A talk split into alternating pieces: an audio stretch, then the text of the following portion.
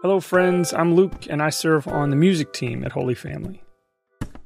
We continue to hear stories from people like you who listen to the Holy Family podcast and consider Holy Family your church. And whether you're someone who's constantly on the go, hasn't found a church community where you live to which you can belong, or someone who's wondering about the shape of your faith, we are honored to be with you by sharing these reflections from our Sunday liturgies. We rely on the generosity of our congregation, which includes you wherever you listen, to help our ministry achieve and maintain financial health. If this podcast has been a gift to you, would you consider making a contribution so that we can continue offering resources that welcome questions, curiosities, and doubts? You can make a gift by following the link in our show notes. That's at holyfamilyhtx.org.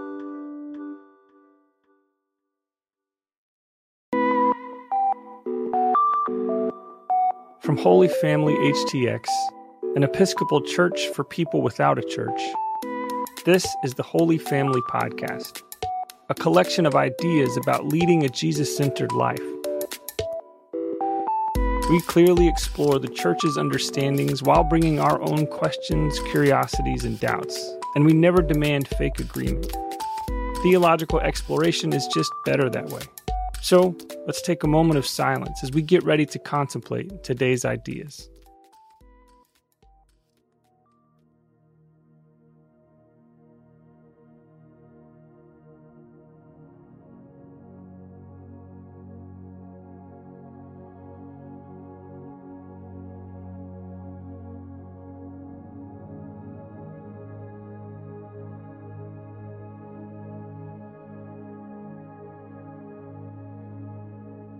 As a reminder, this is the final Sunday of Advent.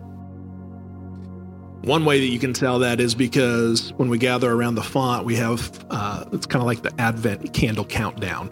All four are lit, which means that Christmas Eve is like around the corner, which is kind of bananas. But we're here.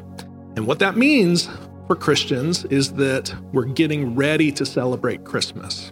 As a reminder, the 12 days of Christmas are not the 12 days that lead up to Christmas. The 12 days of Christmas are a 12 day party that begins on Christmas and it goes for 12 days. But we're not there yet. We are still in Advent. And while Advent has taken on lots of different meanings, at its simplest meaning, it means coming. That's all it means. And the major lesson of Advent in a sentence is that Jesus Christ is always coming closer. Forever.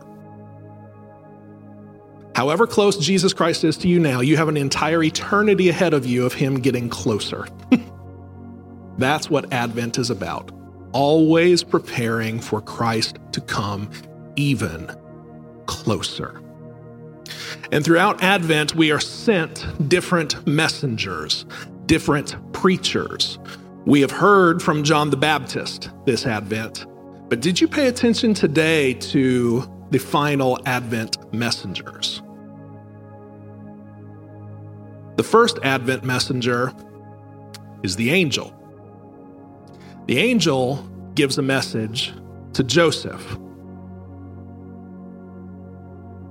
You are going to name him Jesus, for he will save his people from their sins.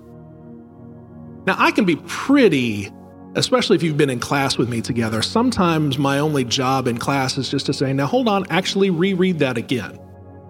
What does that text actually say? Name him Jesus, for he will save his people on the fourth Sunday of Advent, we need to listen to the messenger from heaven.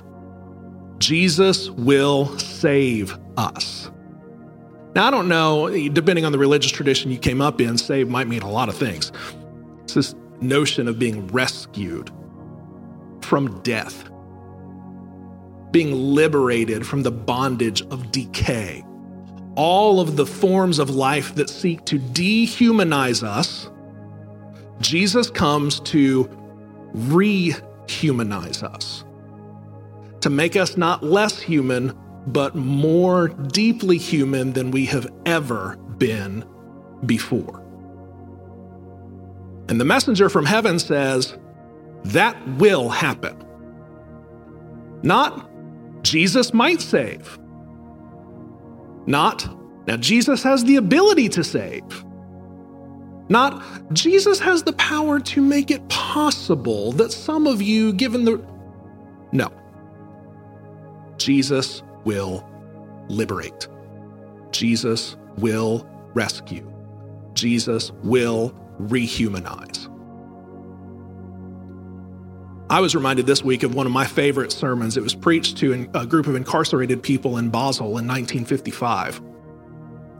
The preacher, named Karl, says, says this quote, We are all sufferers.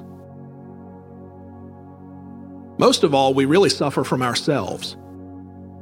We each make life difficult for ourselves, and we do so to our fellow humans. We suffer from a lack of meaning in life. We suffer in the shadow of death and of eternal judgment to which we are moving. We spend our whole life in the midst of a whole world of sin, of captivity, and suffering under the regime of death, right? But then Preacher Karl goes on to say this quote, But now listen. Into the depth of our predicament, the word is spoken from on high. By grace, you have been saved. To be saved does not just mean to be a little encouraged or a little comforted, a little relieved. It means to be pulled out like a log from a burning fire. You have been saved. We are not told you may be saved sometimes or a little bit. No, you have been saved, totally and for all times. You? Yes. We. Not just any other people, more pious and better than us. No. We. Each one of us. That is the good news that is preached to us at Christmas. And we all have subtle and not so subtle forms of resistance to say, yeah, but that can't actually be true, right? To which the messenger from heaven says again, Jesus will save. Second messenger in this text, the prophet, one of Israel's prophets, Isaiah. And the prophet Isaiah says, Look, the virgin shall conceive and bear a son, and they shall name him Emmanuel. Now, don't lie to me. I know some of you are probably rolling your theological eyes at the notion of a virginal conception or virgin birth. Are you familiar with the? Um, I sound like such an old man. Um, are you familiar with the internet? Uh, so the internet has this, the internet, just like the Walmart. So the uh, on the internet, there's this whole um, meme uh, an, an, opportunity for collaboration where uh, you've seen this, like you tell the plot of a movie or you tell the plot of a story badly. Uh, for example, have you seen the one where the dad has to go pick up his daughter? Taken? Have you seen the one where the group spends four hours returning jewelry? Extended edition. That's right or the one where the eccentric drug addict makes condescending comments to cops? Sherlock Holmes? I really like the one where the wife shames her husband for not being cool enough to murder the king. Macbeth. Okay, so you get the concept, right? It's such a cheap way of talking about these rich, complex stories. My simple plea to you is to not let the worst crummy theological takes spoil you from enjoying really rich theological insights. Okay? A lot of people give really crummy theological takes, and if you just take it as if that's the only explanation for these things, of course you're going to roll your eyes at it. But it could just be that you've heard the worst take and you've not yet actually considered all of the richness that is available to you. I thus contend that the concept of virginal conception is a theological work that says God's working here with a woman without any need for any man to get involved to get the job done. oh, you're into it now. Uh huh. Good. God comes to a woman, Mary, and says, Hey, you want to do something really cool? Yeah, what do you want to do? I don't know. Save the entire cosmos, all of humanity, make them more human rather than less. You want in on that? And she says, Yeah, let it be. Her willingness and openness to the work of God to be born in her inspires. And God says, Okay, good. We don't need to bring any man into it. Deal? Deal. Handshake. Done. St. Simeon, the new theologian, actually talked about this a whole lot. He said, So, what we got in Adam was someone without a man or a woman, and what we got in Eve was someone without a woman. It's about time in Jesus we get somebody without a man. And that's the one who's going to save all of humanity. The church has explored the liberating idea of virginal conception, not just as theological trivia about Jesus, but actually as a way um, a theological apparatus about making sense of our own awakening to life in Christ. This is why the church is often called Mother Church. In the second century, the phrase Virgin Mother actually referred to the church. It's why the waters of baptism are called the womb of the Virgin Mother, where new children are always being born. The prophet says this baby, born out of a cooperation between God and a woman, shall be called Emmanuel. With us is God. Quite literally, with us God. El. In the fourth century, St. Ephrem the Syrian writes this poem quote, The power that governs all dwelt in a small womb, and while dwelling there, he was holding the reins of the universe. I love that image. A little baby in a mother's womb is holding the reins of the universe. We often reduce God's presence among us in at least three ways. Here's the first. Well, God is simply just for us, cheering us on, mildly loving us from a distance, and hoping that we choose to do right with our lives. Here's the second. Well, God came to do something for us. And the life of Jesus was a very exciting episode in the eternal existence of the second person of the Trinity. A heat check of all heat checks, less than four years of recorded ministry, goes in, puts up 10 threes, and then sits back down at the right hand of the Father forever, and then says, Now back to you. Here's the third way that we cheapen God's presence among us God came to do something with us. Yes. And we love this. I mean, gosh, we love this. We roll up our sleeves and we get out there and we collaborate with God and we put a dent into the universe and we make the world a better place. And we usually cannot resist thinking that basically we are equals with God in this collaboration. It almost always happens. But that's not what the prophet said. The prophet did not say, Name the baby God for us. The prophet did not say, Name the baby, God's gonna do something for us.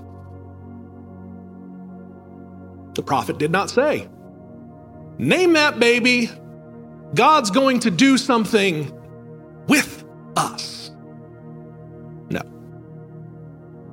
The prophet simply said, That baby will be called God with us. My dear sisters, brothers, and siblings, as simple as I know how to tell you, this is the gospel God with us. God's deepest desire is to be with you in Jesus Christ forever. There is no ulterior motive There is no something greater underneath that. There is no condition, there is no clause. Hear the good news. The only thing that God wants out of you is to be with you. Who else in your life do you have that is has set up the arrangement with you that way? Only a God like this one could say, The only thing I want out of you is to be with you forever. No takebacks. There is then perhaps no better image for this withness than Mary. God is so with that God takes up residence inside. God from God, light from light, true God from true God, begotten, not made, of one being with the Father, with Mary. She is the burning bush come alive, filled with the fiery presence of God, and it does not destroy her. You, Holy Family, you can be that burning bush as well. In the same way that the Spirit overshadowed Mary and her body conceived the incarnate body of Christ, so the Spirit will do for you, will overshadow you, and you will become the body of Christ. So, those are the two messengers in Advent 4's gospel the angel and the prophet. Oh, did you notice who didn't speak? Who didn't speak? Joseph. There is not one single solitary word recorded in all of Scripture that comes out of Joseph's mouth. Not one ever. And yet, he is called righteous, and he simply did what God commanded him to do, taking his place in the Holy Family. It is time for a church to not always be convinced that they have something to say. It's time for a church to be convinced that they don't always have to go on the record. You and I have a chance as this church to say, you know, the angels and the prophets, actually, there's a whole lot of words already. There's a whole lot of messengers that have already been sent by God. How are we going to add to that? We have a chance to be content and take our place in God's holy family and simply do the work that God has given us to do. That is a vision for a church that is more humble, quiet, gentle, but righteous. Did you know that the word, the Greek word for righteousness and justice are the same? That's Holy Family.